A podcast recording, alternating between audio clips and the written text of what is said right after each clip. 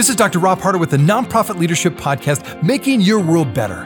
What does it take to be an effective nonprofit leader today?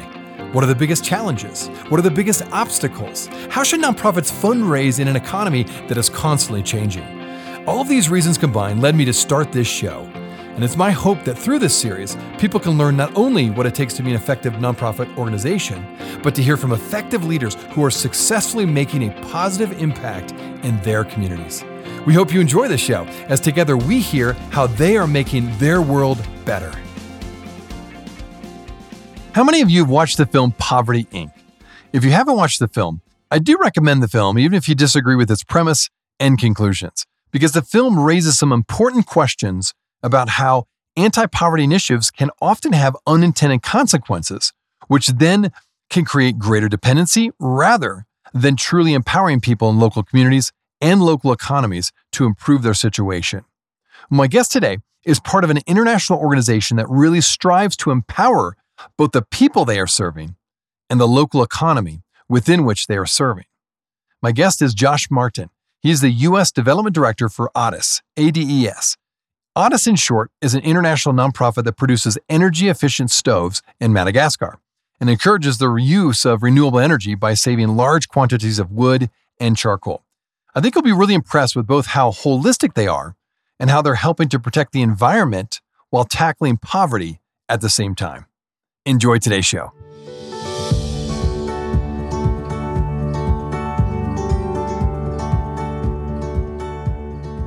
Well, Josh, it is great to have you on the show today. First of all, congratulations again on getting the overall award winner for the .org Impact Award for 2021 well done. I know that they surveyed a lot of nonprofits, and so that was a pretty prestigious award. So, congratulations to you and your entire team. Thank you. Thank you very much, Robin. Thank you for having me here today. Absolutely. It's great having the show. Yeah, it really is. And, you know, it's fun. I've had a couple of now guests from the .org Impact 2121 group of uh, leaders and people that won different categories within that overall award from 2021. it was fun being a judge on that panel. That was really, for me, a treat. But again, it was really difficult because there were so many good nonprofits doing great work and your organization's one of those and so that's what i want to talk about today is we want to give you an opportunity to really share all about Audis. and when my listeners see this in my show notes and hear that word you're not going to put it together it looks like it, it's spelled a-d-e-s but it's pronounced Audis. again they're based out of switzerland and, and josh is here to talk us all about what this organization is and why it's in existence like what its mission's all about now, you're the U.S. representative, as I understand it. That's correct. Yeah, great. So you're calling in from California, which is fun. So let's talk about that a little bit. So I'm going to give a quick overview. And again, if you're listening to this, you'll find more information and links in the show notes. You can always click on those to find out more about ADES directly. But just in a real quick summary, ADES produces energy efficient cookers in Madagascar specifically and encourages the use of renewable energy. That's the bottom line. So the use of climate friendly solar cookers and energy saving stoves that just save large quantities of wood and charcoal that would otherwise be used. And so, this, of course, in turn protects the climate, protects the biodiversity and the health, all while contributing positively to the fight against poverty. So, they're doing a lot of things in one fell swoop, so to speak. So, tell us more about how ADES got first started and why is it focused so much on stoves and cookers? All right, Rob. Well, ADES has a, a three pillar approach to the deforestation issue in Madagascar. So, what we do is, like you said, we build solar stoves and fuel efficient stoves that help to reduce the demand for wood as a cooking fuel. We also have a reforestation program that has planted over 500,000 trees in Madagascar. And we also have an environmental education program that teaches children and adults about the importance of their forests and how to respect their forests. I was just going to say, although our primary investment in Madagascar is to manufacture stoves, we also realize that without these other two aspects, the reforestation and the education, they both have to work in order to make the environment restored. Yeah, well said. I like your holistic approach. Now, let's talk about the stove specifically because there's some interesting things you're doing with that. Tell again for those who are not familiar with ADES's work or even just the idea of how these stoves work. How do exactly these stoves work and what do you do in terms of the training aspect uh, for those who receive these stoves? So, um, we have a three mobile vehicles. In addition, we have eight branches and eight sales centers that actually are travel, well, the mobile centers travel throughout Madagascar to do both sales and education of what we're doing in Madagascar. So they go into these rural villages and they talk to people and they show them movies about climate change. They, they show movies about the stove production and the benefits of, of owning an auto stove. And so what happens then is these people are able to buy these stoves at a reduced price and then they're able to save a significant amount, at least 50% of the fuel compared to what they're traditionally used in their traditional cook stoves. Oh, so impressive. Well, and I like the fact that, as you mentioned before, you're trying to do this threefold approach. Your organization is tackling the climate change problem and you're seeking to reduce carbon emissions by focusing primarily on solar energy. What have been some of the results so far of the impact you've had? I know this has been around for a while, so yeah, maybe share about that. Yeah, so Audis actually started in 2001, so we've been around for 20 years. And since inception, we've actually saved two and a half million tons of CO2 from being emitted into the environment. So what happens is these stoves are so efficient. Like I said, the base cook stove that we have saves at least 50% of the fuel. If you go into the solar stoves, of course, without using anything but the sun's energy, they're saving 100% and they are not emitting any carbon to the environment. So if you go into, say, for example, the, the schools that we're working in, so we're building industrial kitchens in schools. So where they're feeding a thousand or more kids a day, those stoves are actually saving 80% of the fuel compared with traditional methods. That is remarkable. And I think what I love, there's so many things that I love about what you're doing and how you're going about it. Not only are you saving the environment, right? That's a huge, big piece of what you're offering. But because these stoves typically would take charcoal or wood, as I understand it, you know, family members, uh, people that are responsible for cooking or responsible for keeping these stoves working, they're spending a long time typically before you all came, right? Walking down or going somewhere to get the wood or get the charcoal. So now you've saved time, right? So they have more time now to invest in their micro business, perhaps, or perhaps, you know, working at the school. So tell maybe a little bit more about the human impact in terms of the time savings that these stoves have provided.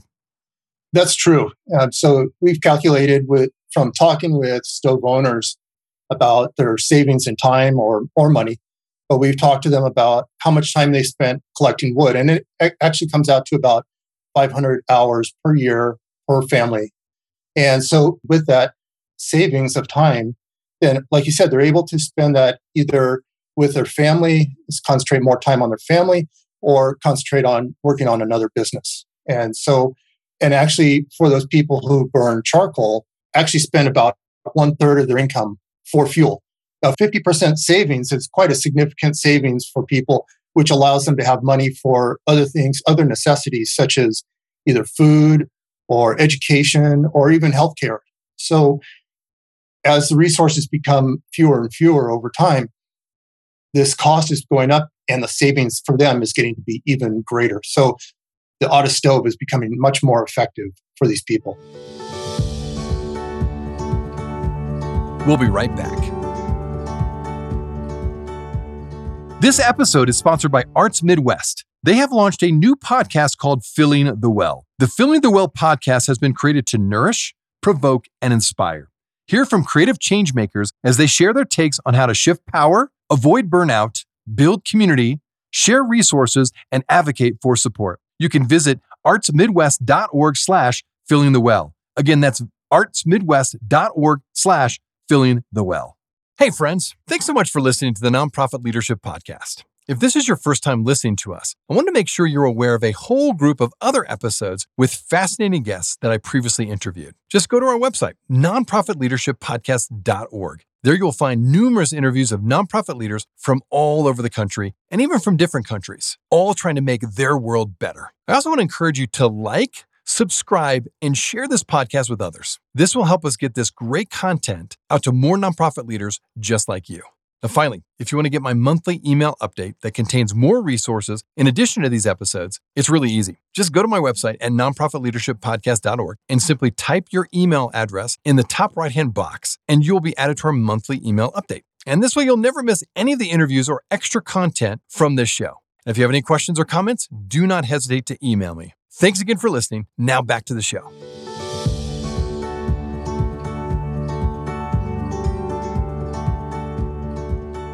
That, that's incredible for my listeners. Think about that, that you're, you're literally changing their lives in terms of how they were spending their time, how they're spending their money, the percentage of what they're putting into these stoves, and then, of course, the environment being saved all these carbon emissions. I mean, it really is uh, a holistic approach to this big problem that happens in so many of these developing countries now, I also know you really value the importance of empowering the people in the communities in which you serve. And what I want to do to talk a little bit about this is I've had conversations you know, with other guests on this show who oversee international nonprofits like your own. And one of the concerns is always this question of how do we truly provide help without hurting these local economies?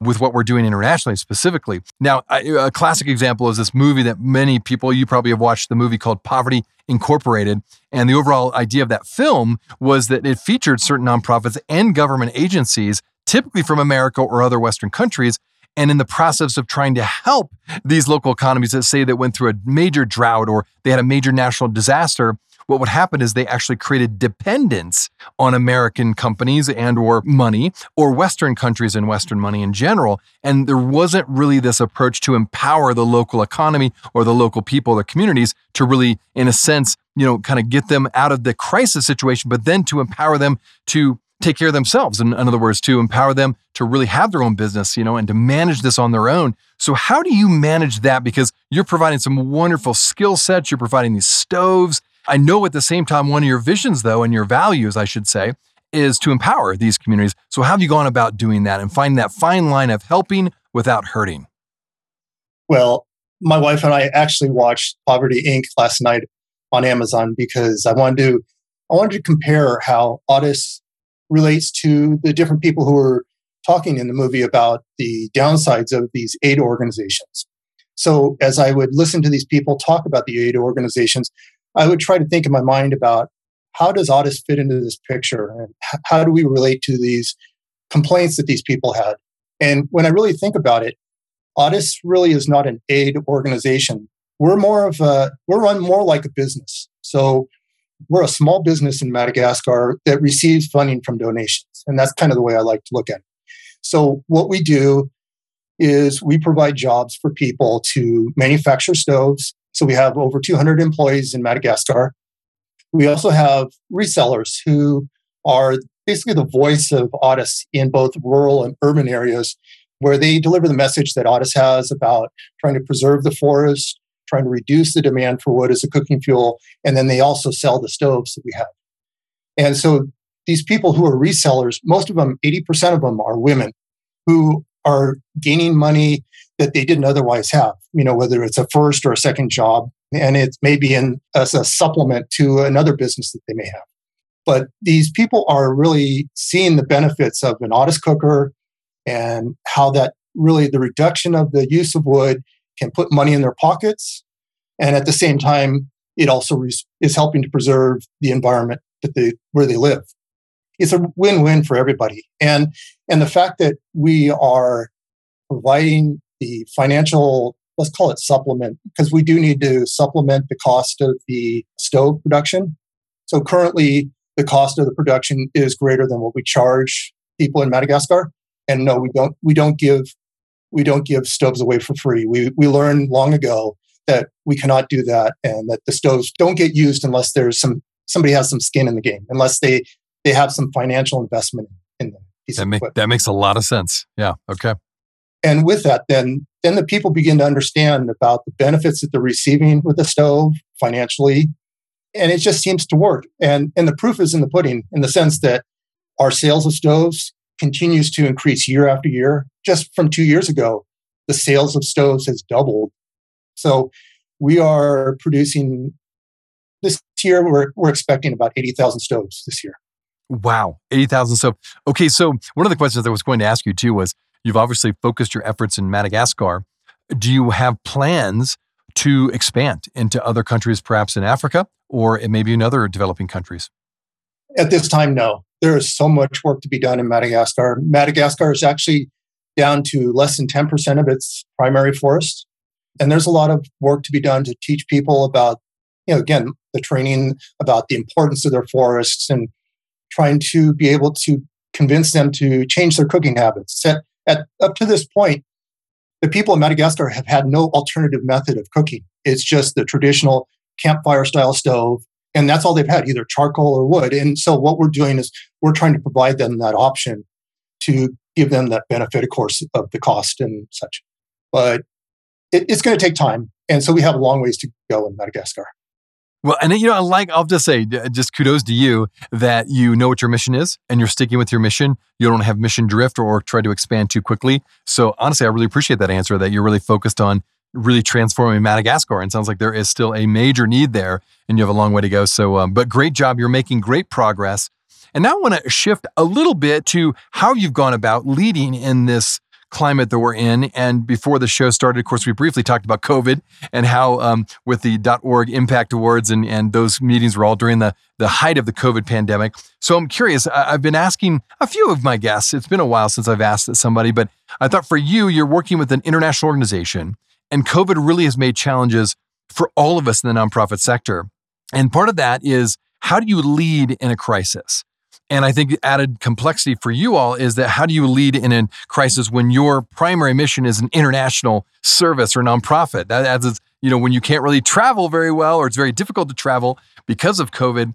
So, one of the things I've asked my leaders on the show before have been this How do you, on the one hand, harness the right amount of energy, turning fear into positive action, right, for those you're leading in your organization and those you're serving? And with that, you're going to have stress, right? Every nonprofit leader that is leading any kind of organization, you're going to have stress as you lead. That's part of the job, right? At the same time, I feel like a lot of us have experienced more stress than normal during this COVID pandemic. And so all of a sudden, you get to this stress level where it becomes no longer a quote, doable stress, and now it turns into a destructive stress because of whatever. You get COVID yourself, or you're so afraid of getting COVID, or there's other health issues that you bump into, or there's a logistic issue, you know, whatever issues you bump into, stress can quickly turn from doable to destructive stress very quickly. How do you define each one of these stress mechanisms in your own organization? And then how do you model for your team how to manage that stress? I know it's a big question, but I think I want to dive into that leadership side of things as you're leading this growing international organization.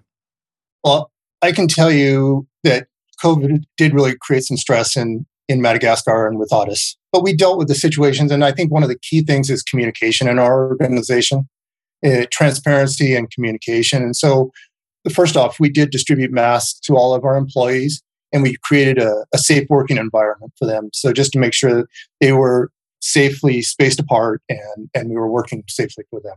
But some of the challenges we had were more technical issues. For example, transportation issues. So we continued to work during during COVID in Madagascar, transportation is limited in Madagascar. People don't have a lot of money, so that there wasn't a lot of transportation between different areas. And so COVID early on was not quite the issue it was here in the US or in Europe. So what the issues we dealt with were things like transportation of our product.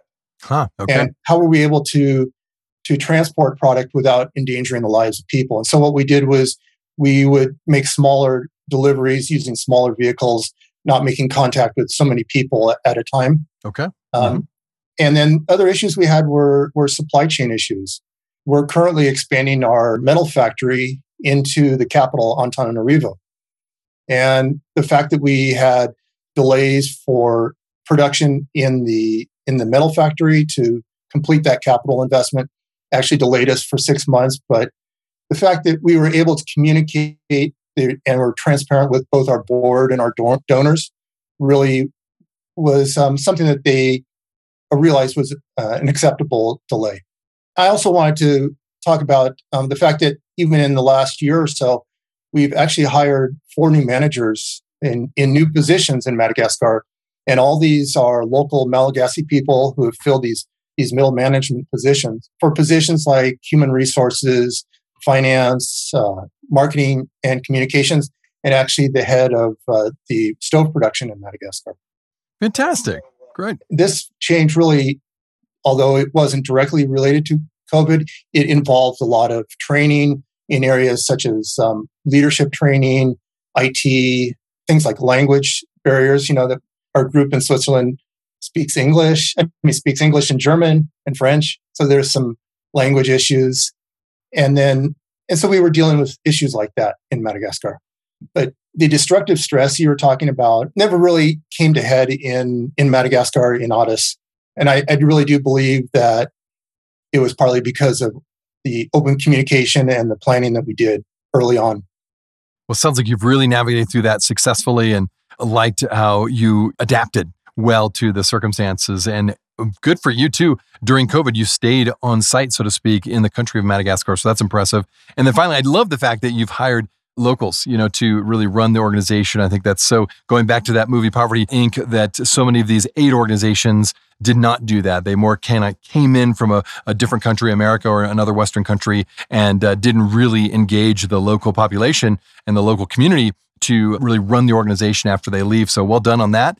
Okay, staying with the theme of leadership, I do believe that good leaders of nonprofits will define what a quote win will look like for their organization. And this gives the organization focus, it gives it clarity and intentionality. When you know what the win is for your organization, it really helps everyone kind of stay focused on what you're doing. So, for Audis, what does the win look like for your organization? And maybe more broadly, how do nonprofits, how can nonprofits get better at defining their win more clearly? And why is it even important to define what a win is? Oh, I think wins are incredibly important because I've found in the nonprofit world that you have a lot of highs and then you have a lot of lows where there's this lull of nothing happening for a little while. So the wins are just so important to celebrate when you when you have them. And in fact, Rob, today is a huge win for Audis, being able to be on your podcast and being able to deliver the message that Audis is doing in Madagascar and how we're, we're trying to preserve and protect the forests in Madagascar. So this is a huge win. In addition, you, you know, you remember Jon Nevett's message when he announced Audis's win of the .org Impact Award. He yes. said that Audis was a brilliant and innovative and impactful in many ways. And then he also went on to say that the judges were impressed with Audis's holistic approach in all the aspects of our work. So those, when people begin to realize and begin to voice their their excitement for Audis and the work that we're doing, those are really true wins. And and I, often use his words that it's a holistic approach in describing the work that Audis is doing in Madagascar. No, well said. And and again, truly congratulations. Uh, it has been uh, just as an armchair observer, if you want to say that, that to see Audis get more information out there. It's it's getting a larger platform thanks to the .org Impact uh, Award that you won, and then getting on the podcast. I'm hoping this will spread the word because I do think your approach, your mission, and how you're going about your work is so critical, and it's really it's a good model, and that's why I'm hoping to let my listeners know more about it, and hopefully they'll find out more about you and your organization. Which I'm going to give you an opportunity to tell people where they can connect with you in just a second. But I also want to ask another question about the current state of nonprofits. And especially in light of COVID. Now, here we are two years after really the pandemic really hit hard and we're you know mask mandates are being dropped now and and things are starting to feel like they're getting back to normal but i think everyone's a little bit unsure what does this look like this new normal right after 2 years of being in covid now here's what's interesting when it comes to nonprofits and this is actually a bit sobering honestly for nonprofit leaders who are listening Recent research has showed this when it comes to uh, current nonprofits. About 7 to 8% of current nonprofits are technically insolvent right now. 78%, 7 to 8% are technically insolvent. 30% of nonprofits have lost money over the last three years. And then 50%, half of all nonprofits, have less than one month of operation reserves. So I thought that's really interesting. I'll say that one again. 50%. So half of all nonprofits, this is across the board, all types, international, local, domestic, have less than one month of operation reserves on hand. And I think that's concerning, honestly, for all of us in the nonprofit world, right? Because that's just too much living on the edge, even though there's, there's some benefits of nonprofits who are, you know, pushing the edge in a good way of really taking risks. But there's always this idea that you want to have more than just a month of, or certainly more than less than a month of uh, operating reserves. All right. So having said that, these stats don't just apply to small nonprofits. Actually, this is all nonprofits, again, of all sizes. So just because you're a larger nonprofit and maybe you're listening to this, like, well, we're large and, and we're kind of immune to this. Not necessarily. These challenges are, uh, again, impacting all of us. I think COVID just sped that process up in terms of the pressure, perhaps, or the urgency to make changes. So for you at Audis, obviously you've been successful. You're growing. You're getting the word out more. What's your advice to nonprofit leaders listening to this show when it comes to fundraising? Because I know it's one of your roles. And what has helped you not only survive, but actually thrive over the last three years? Well, I have to say, Audis is kind of in a unique situation. Much of our funding comes from the sale of carbon credits. So, due to the reduction of CO2 emissions from the stoves we build, I know some people are critical of carbon credits, but for Audis, this funding that we receive from them has allowed us to grow continuously over the last 20 years.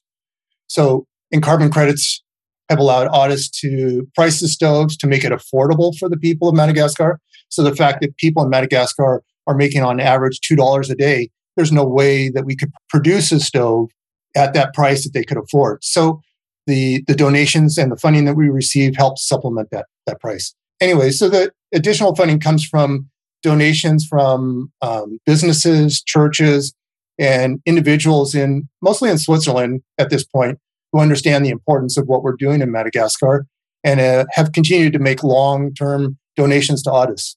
And then evidence of our financial security is that we actually have enough funding currently to be able to last for another year and a half. So um, well done. So you're breaking that mold there. Good job. We are in the sense that the carbon credits have really helped us out. And as we continue to grow in the US, um, I'm hoping that people in the US will recognize the importance of Madagascar and the, the unique biodiversity in the country and how important that is. And that they will help also help us in, in helping to grow so that we can reach our continued growth in stove production. Well, great job to have more than a year and a half of reserves. That's fantastic. That is definitely unusual. So well done. Keep up the good work. And, and it's interesting to see how those carbon credits have really benefited your organization and the people that you're serving in Madagascar. All right. So one last question. As we think about we, you know, the future, as we look into the future, what would you say are the biggest challenges facing your organization first? And then what are the biggest factors impacting the nonprofit sector as a whole right now, in your opinion? Well, overall, challenges for Audis is actually being able to keep our stove production ahead of the demand for wood.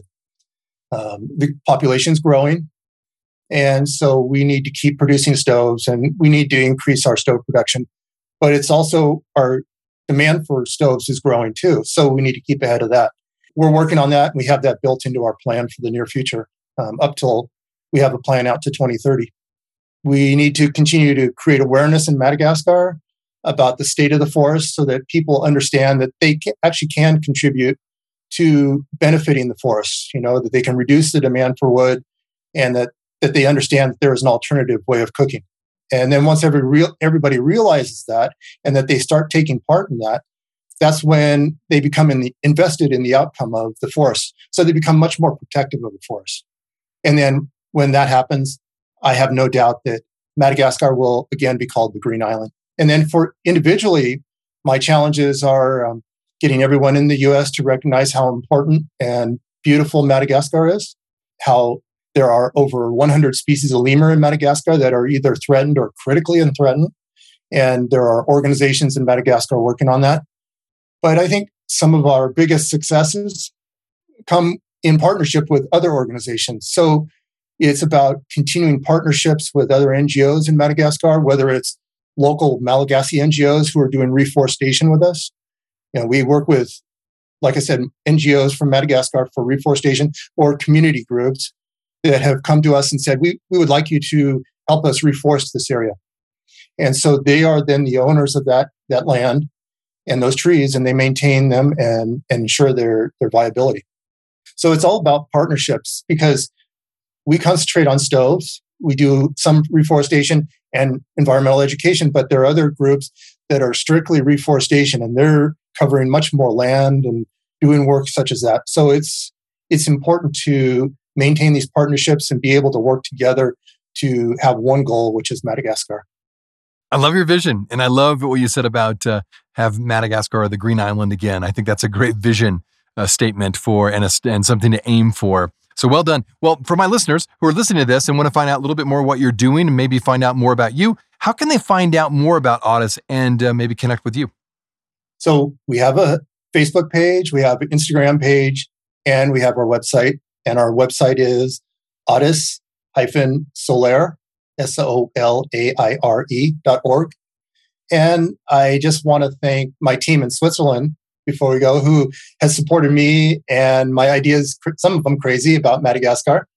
And I also want to thank the employees who work in Madagascar and make a difference every day. They really do. And Rob, I want to thank you for the opportunity to tell your listeners about the great work that Audis is doing to save the forests in Madagascar. Absolutely. Well, Josh, it's been a pleasure to have you on the show. Keep up the great work. And uh, again, to shout out to the rest of your team that are listening all the way from Switzerland. Thanks yes. for being on the show today. Thank you. Hey, friends. Well, I wanted you to know that this podcast can be found on iTunes, Spotify, Amazon, Google Podcasts, and wherever you listen to other podcasts. I also want to encourage you to like, subscribe, and share this podcast with others. This will actually help us get this great content out to more nonprofit leaders just like you. You can also join the Nonprofit Leadership Podcast community, find other resources and interviews of past guests, all on my website, nonprofitleadershippodcast.org.